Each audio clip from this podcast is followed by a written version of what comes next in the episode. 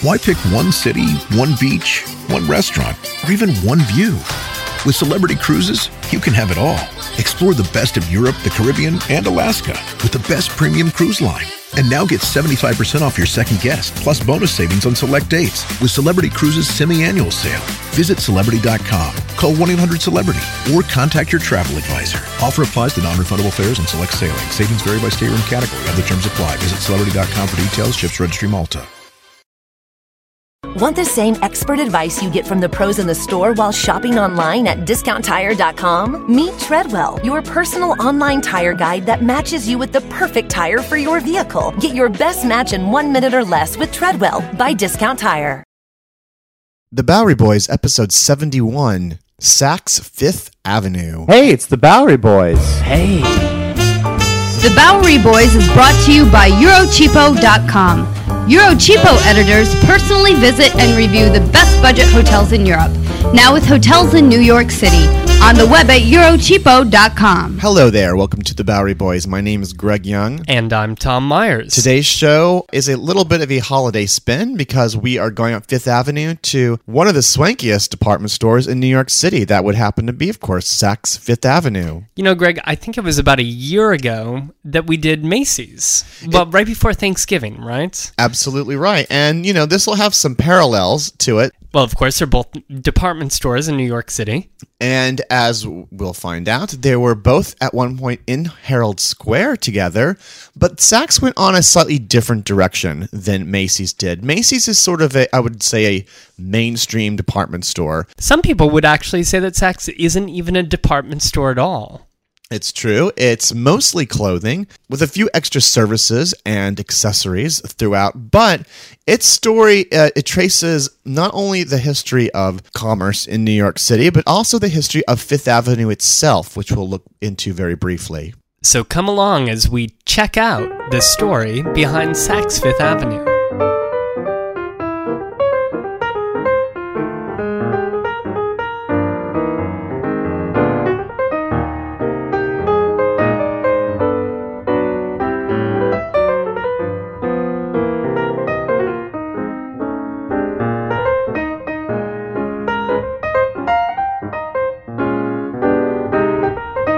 Saks Fifth Avenue is in the heart of everything, in the heart of Midtown, Tom. Why don't you set us up a little bit here? Will do. Well, first of all, let's clear up the fact that we're talking about both a store, the Saks Fifth Avenue flagship store, which is on Fifth Avenue between 49th and 50th Street. We're also talking about what would become the chain of stores known as Saks Fifth Avenue. But right now, we're, let's just focus on the store. Primarily, that's what we are concerned with. Right, where that store came from, where it was before it was on Fifth Avenue. Who are the players involved with it? Yes. Exactly.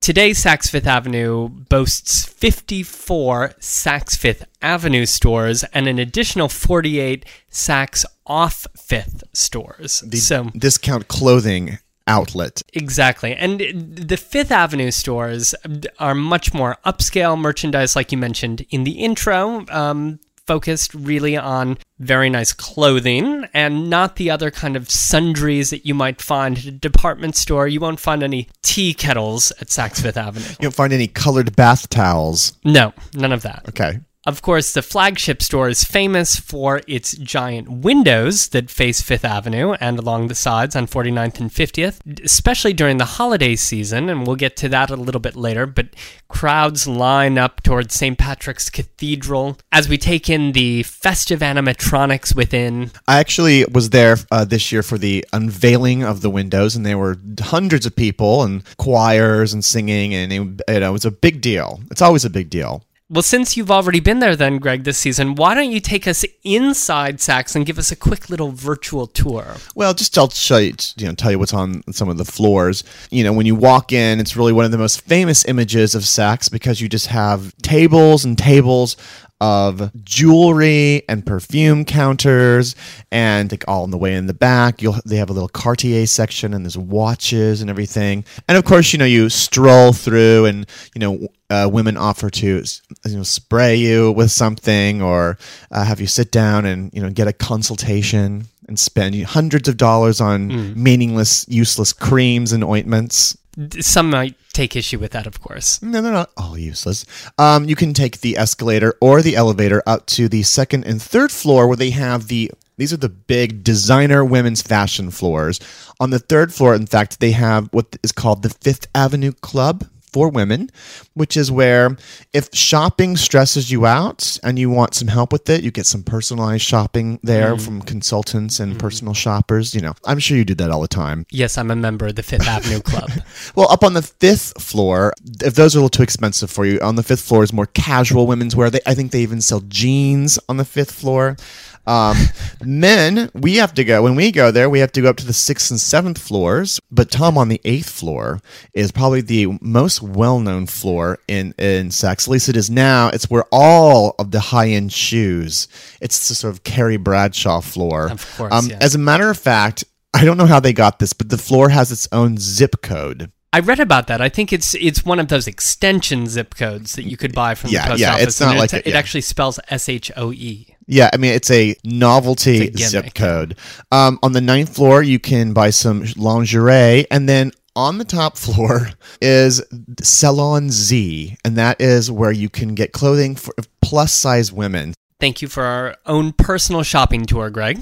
So tell us, Greg, who was Saks? Saks is first of all, he was a man who didn't even originally live in New York. His name was Andrew Saks.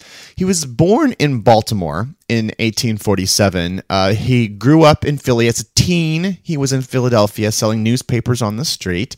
A very industrious young man. So he ended up saving enough money there and he moved to Washington, D.C. And then in 1867, that's when he was 20 years old, is when he opened his very first clothing store. It was a men's clothing store, which he called Saks and Company. I found it funny, by the way, that it was a just a men's clothing store, because considering when you walk into Saks, it's like 85% Right. products for women. He opened Saks and Company with his brother Isidore.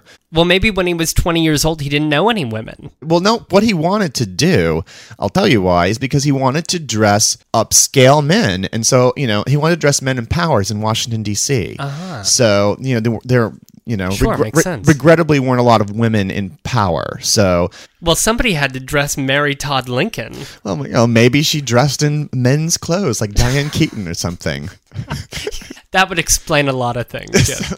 Well, anyway, so you Yes. know, so Saks is actually the sixth oldest existing retailer in our country today. There's only five other companies that are um, that are older. Brooks Brothers, Lord and Taylor's are older. Macy's is older, but it's a very long-lasting and very respected business, even even back then. So he ended up doing something that was kind of unique for the time, and he branched out into other cities with with this Saks Saxon company. So the first city he went to was Richmond, Virginia. He then went to Indianapolis, Indiana. The brand of Saks and Company would strengthen with each of these moves because and, and I find it interesting that he went to these size cities. He didn't quite immediately go to New York or Chicago. This might have actually helped in a way of improving the brand because maybe businessmen who lived in those smaller towns would travel and they would look for that Saks name and then they would know it would be quality menswear. So, how did he get to New York? Well, it's interesting. Eventually, he did get here. Well, he in, in the 1890s he came to New York to investigate. At that time, in the 1890s,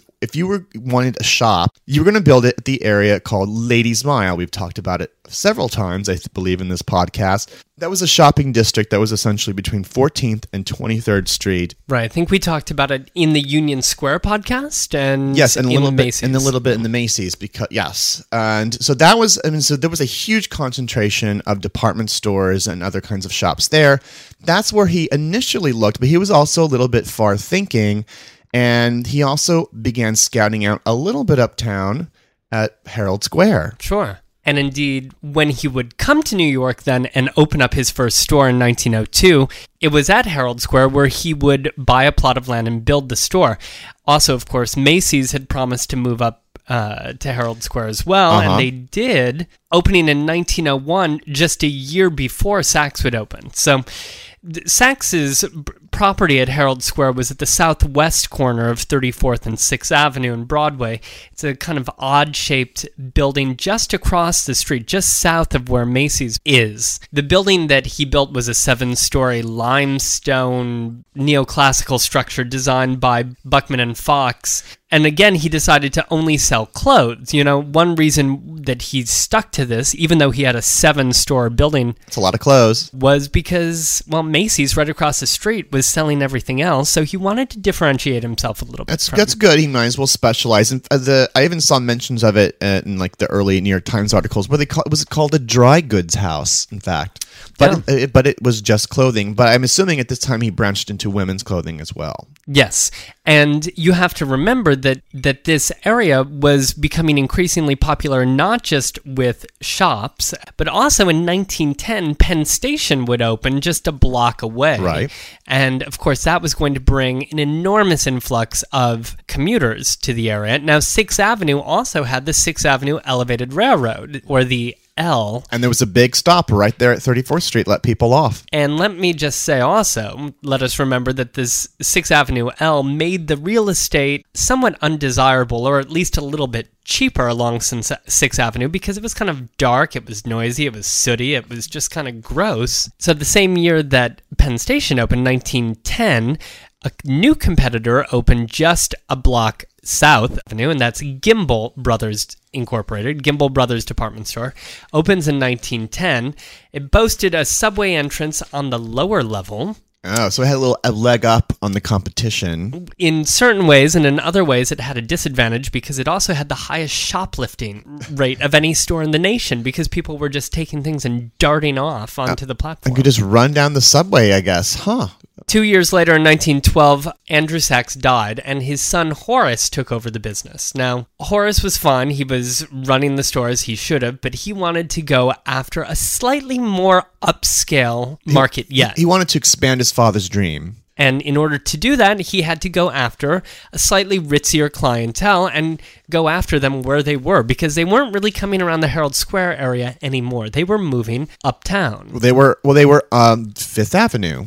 I mean, close by, but it was worlds different. You know, that just that one block. Question here because weren't rich people living on Fifth Avenue? Yes, here's a mansions well, I think it's time for us for just take maybe a little step back, Okay. and so and give a little history of like what the heck happened to Fifth Avenue. Why has this become, as has often been said, the most expensive street in the world? Like, why Fifth Avenue? Why?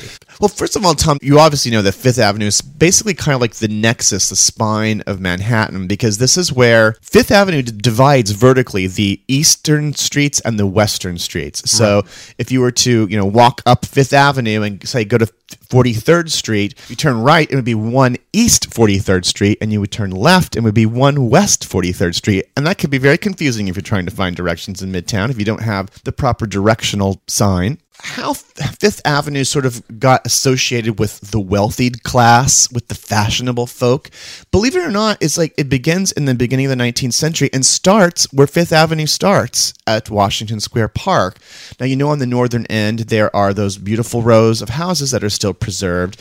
And um, that, beca- that was a very fashionable neighborhood at the you know at the at the start of the century. There's Fifth Avenue, and so as more and more wealthy people moved into the neighborhood, they kind of moved up Fifth Avenue and kept traveling up Fifth Avenue and up and up and up. In 1836, Fifth Avenue had been carved up all the way up until 21st Street, and then much further than that, it was still, in fact, it was unpaved roads, even up until, and so pre 1850, the residences went up to around Madison Park, so around the 23rd area. Anything past then was kind of seen as a social desert in a way to even build a house a little further, which you could, but it was, and it wasn't quite farmland anymore. It was being slowly developed, but it was, especially if you were, you know, part of, if you liked to travel in the social circles, you didn't live there until Because you couldn't get home late at night because there were no roads going to your house? it was just a little bit out of the way, and you know, you But just- there were streets up there. there were streets, but they just it didn't they weren't paved. They didn't have paved streets Ah, at this time. Okay.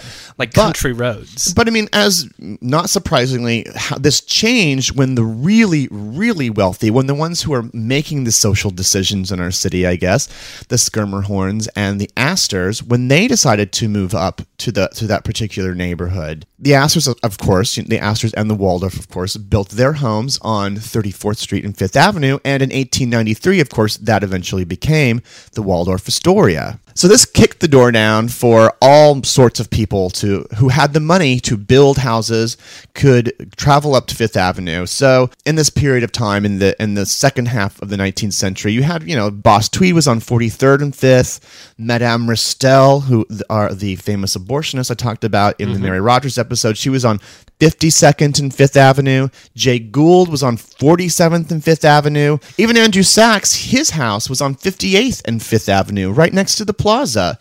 Um, 58th and 5th Avenue, wasn't that also the Vanderbilt mansion? I believe Andrews was around where FAO Schwarz is. Ah, it's a little bit, street, yeah, across the street. In 1897, Delmonico's moved up to Fifth Avenue and 44th Street. It was such a, a storied place to to live if you you know if you were wealthy that they didn't even have normal streetcars. They had what was called the Fifth Avenue coach, which went up and down and would eventually become electrified and would have even double decker buses. I'm kind of surprised then that these residents would let any kind of stores, even fashionable stores, build on their street. part of what made this change was places like the Waldorf Astoria, when all of a sudden you have residences and they're next to hotels, and those hotels, of course, have restaurants and things in Sure. them. Commerce sort of eases into the neighborhood. In 1906 was when the very first department store opened on Fifth Avenue, and it was called B. Altman's. It opened at Fifth Avenue between 34th and 35th Street, right across the street from the Waldorf Astoria.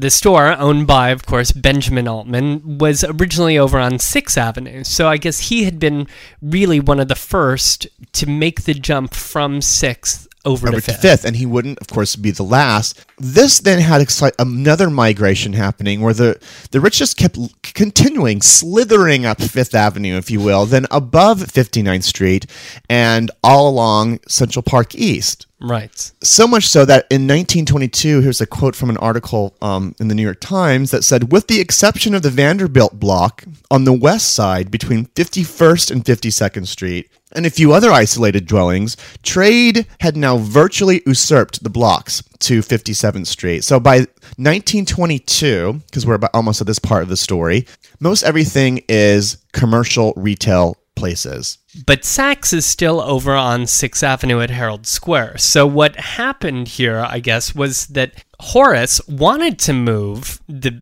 business over to Fifth Avenue to fulfill, as you said, his father's dream in many ways, uh, and looked into the prices of those properties over there because there was a little spot between 49th and 50th on Fifth Avenue. I believe that space was owned by the New York Democratic Club, and right next door to it was a hotel called the Buckingham Hotel. And so they were right next to each other, but that was the lot that he wanted. And it was too expensive. Of course, part of that is the fact that the Democratic Club was controlled by Tammany Hall and they were asking too much money. Surprise, surprise. Well, that's, yeah, it's hard to wrest that out of their hands. and Saks just didn't have the money. So what did he do? He sold the company. This is amazing. This is this is the best part of the story for me. I'm so glad you let me say Oh, okay. he sold the company to his competitor, Gimbel Brothers, which was also next to him at Herald Square, effectively merged Gimbel's with Saks and used Gimbel's money to buy the land on Fifth Avenue and open a new Saks. So I know this is a little confusing and I'm still getting my head around it, but at one point then there were two Saks, one on Fifth Avenue and one on 34th and 6th. So both stores were really owned by Gimbels, but they were operated as separate businesses. And the store on Fifth Avenue was selling different merchandise from the store down on 34th Street. And they named that store Saks 34th Street. And they named the new store up at 49th and uh, Fifth Avenue Saks Fifth, Avenue. Okay. I wonder if Andrew would have liked this idea because it sounds like it's tricky. I mean, it worked as eventually, but I think he would have liked it because even Andrew back in the old days, he still had his money. Even before he came to New York, he had his fingers in the pots of other department stores as well. He was silent partners in other stores. Yeah, he he, had- knew he- how it yes. worked, you know? So I think he he could see the, This, the upside this of was a trick out of his own playbook. So the, the Fifth Avenue store, then, which opened in 1924, it was designed by a- an architectural firm called Starrett and Van Vleck. They actually are the go-to guys for building department stores in New York. They built the flagship stores for Lord and Taylor's and Bloomingdale's Wow. and Saks. They're all built by the same guys. So it opened in 1924. And what did people see when they came for this grand opening? the facade was in this art moderne style, which was which had sort of the flash in the pan hot style of the moment in 1925 because of the Paris Expo, and it also had big luxury windows like many of the other department stores. Some of the first things that were in some of the windows back then were raccoon coats, Very roaring 20s. very roaring 20 muffs that you would wear while you were driving your driving coat. Right, driving an automobile, one of those new fangled concoctions. Right. Unfortunately, though, Horace did not. So this was his brainchild, but he really didn't live very long. He- In 1926, just two years later, he died of septic poisoning. Oh, how awful. So it kind of falls out of the Saks hands and falls into the hands of a Gimbel. Am I correct? Right, but Bernard Gimbel also died in 1926. So it's a rough patch there for a while. And he was the head of the and he was the head of the whole of, of the, the Gimbel right. operation. So the control then goes to his cousin Adam Gimbel. Adam had the idea to take things national. He really wanted it to get bigger. Even though there were Gimbel stores in Madison, Wisconsin, and Philadelphia, he wanted to really make it upscale. Well, Adam Gimbel, yeah, turn Adam Gimbel turns this into um, a nationwide brand. Right. And he also decided that when they were opening new Saks locations to keep the Fifth Avenue in the in the name, which was a pretty good clever early branding device, really, because Palm Beach, Florida, in 1926 would get a Saks Fifth Avenue. Two years later in Southampton, a year later in Chicago and Miami Beach, and it continued to expand and open up new locations even during the Great Depression, which was something that Gimbels would not do. So they were running these two stores differently, and I don't think they were opening any other Saks 34th Streets. Nothing in that particular style. Then No, it just it didn't translate the same way, you know. Um, by the end of the 1930s, there would be 10 locations, including some on the West Coast in Beverly Hills. Well, some of the other things that uh, that Adam brought to the store, I mean, he really he made it what it is. Display windows used to be where you would display the items that were inside of your store. So you would have a window and it would have like nine or ten different objects in it, but it wouldn't have like it wouldn't be like impressive in some sort of aesthetic sense. So he brought in in 1927, he actually brought in like an architect and a sculptor to help design very simple, very striking, eye-catching uh, displays. And you know, ever since then, all of the windows at Saks are always so tastefully done. I don't know if they're still done with architects. People of artistic sensibility, Certainly, certainly. yes. Other innovations included he had little specialty stores inside the store, so it was almost like a proto mall in a way, just making like individual places like little brand names, like hopping shop to shop. And of course, that still exists today. He imported- I'll meet you at the Clinique counter. Uh, Precisely. He um, imported a lot of items from Europe. He was a huge Francophile, so he had brought in a lot of Parisian objects. He would have custom fit departments where uh, people could come in and buy an item and then have it fit for them. He even did this for military officers in World War II. Um, he would customize their uniforms, which seems vaguely illegal, but you could customize the uniforms so that they would look as dashing as possible. And he would even You mean like tailor them, or tailor them, yes. And he would, well, there's nothing wrong with that. I mean, but, you know, cutting off insignias or something. I don't it's know. not a flag. so he would, and they would even do house calls to military officers. I mean, presumably in Governor's Island or you know wherever they were staying. One of the most glamorous things that he brought in though was his own wife. In 1931, the in-house designer was his wife Sophie Gimbel, but no one called her that. It was Sophie of Saks was what she was called, and they called her line the Sophie Originals. She had her own high-end floor in the department store, and it was called Salon Moderne. I mean, it carried her fashions, but all the high-end fashions were on the same floor. In 1940, they brought in probably the greatest talent of uh, the Saks house, and that would be a premier hat designer by the name of Tatiana de Place. Uh, she was a former employee of Henry Bendel's, and they hired her for the Salon Moderne. She was l- literally a artiste with designing hats, and of course, it was the 1940s, so women, you know, had to have their coterie of, Of course, hats. yes. Reportedly, he told her not that she she shouldn't learn English because she would actually make more money if she would speak French. Um, regulars regulars in her little millinery shop would include Marlene Dietrich, Estee Lauder, and virtually every society lady in New York City. She would work through lunch. She would actually have lunch in Sophie's office, and she'd sit there at the door. And the moment a customer would come in, she would leap up and drop her lunch and literally attack this customer. She would according to one source, she would literally force her own preference onto the customer. Um, she would look at them, she would see what they needed, she would throw a hat on their head, and then she would say, "This is hat for you," and would. And then boom, and she would, and they would walk out with the hat because Tatiana knew what she was doing. Wow, it's no wonder that Tatiana was Sophie's choice. She was indeed. Now, just this attention to style, and uh, there was even at, at the time, like people used to say, like, "Oh, that's very Saks Fifth Avenue." Like this was a phrase that people Right, even yeah. used. I'm gonna, I don't think I want to bring it back today. You know, And again, nobody was saying, "Oh, that's very Saks 34th Street." Or anything. They weren't saying that's very Macy's, but um, it's because everyone knew what it meant. Oh, you're Saks Fifth Avenue. Just it was a certain style. It was a certain Right. price tag. But you just since you just brought this up, what did whatever happened to Saks Thirty Fourth Street? I mean, it, it's how long did it stay open? Well, as the 20th century dragged on, the store became a little bit run down, as did the area around. By the 1950s, Herald Square was suffering a little bit because people weren't necessarily coming through Penn Station the way that they had been. So stores were getting hit. It was also kind of looking obsolete and big and old and clunky in that giant old elevator-less, escalator-less Yes, what- neoclassical building there. well, it was just it was looking a little worse for wear. Anyway, in 1965, Gimbels made the decision to close it, and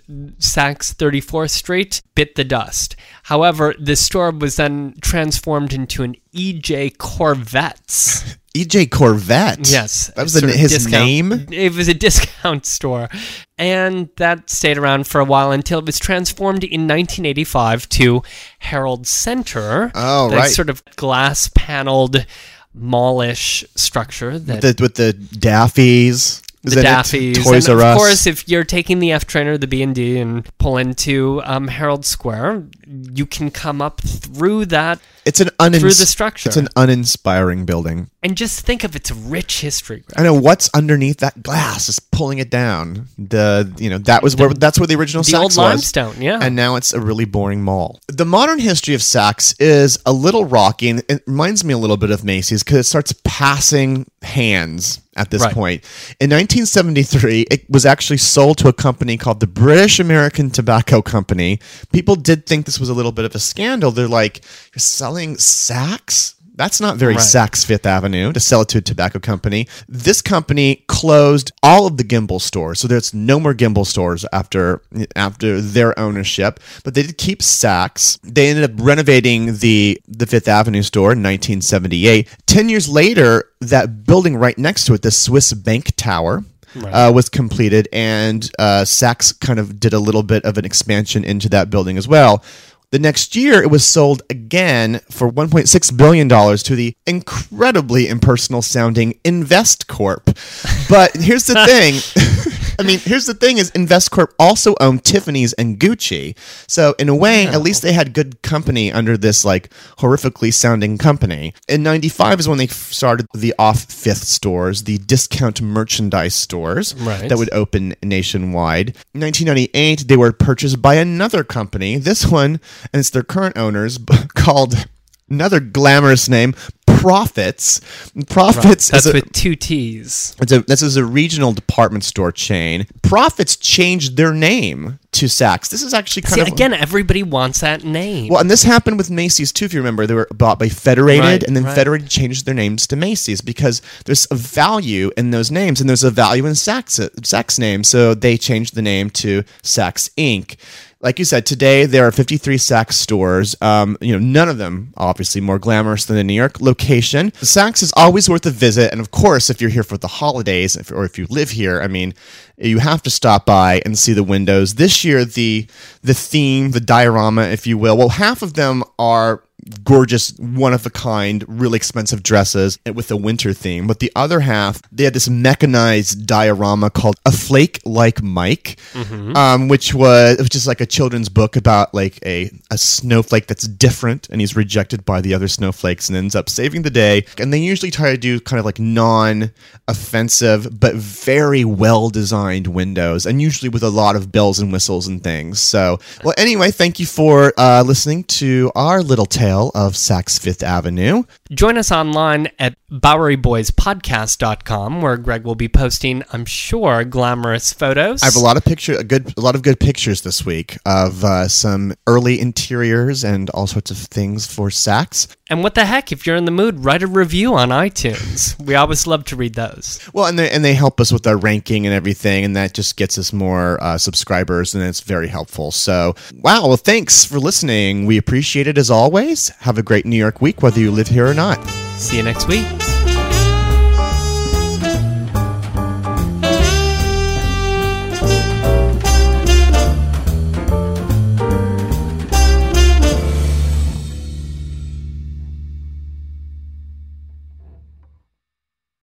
you can start your day off right. When you find a professional on Angie to get your plumbing right first. Connect with skilled professionals to get all your home projects done well. Visit Angie.com. You can do this when you Angie that.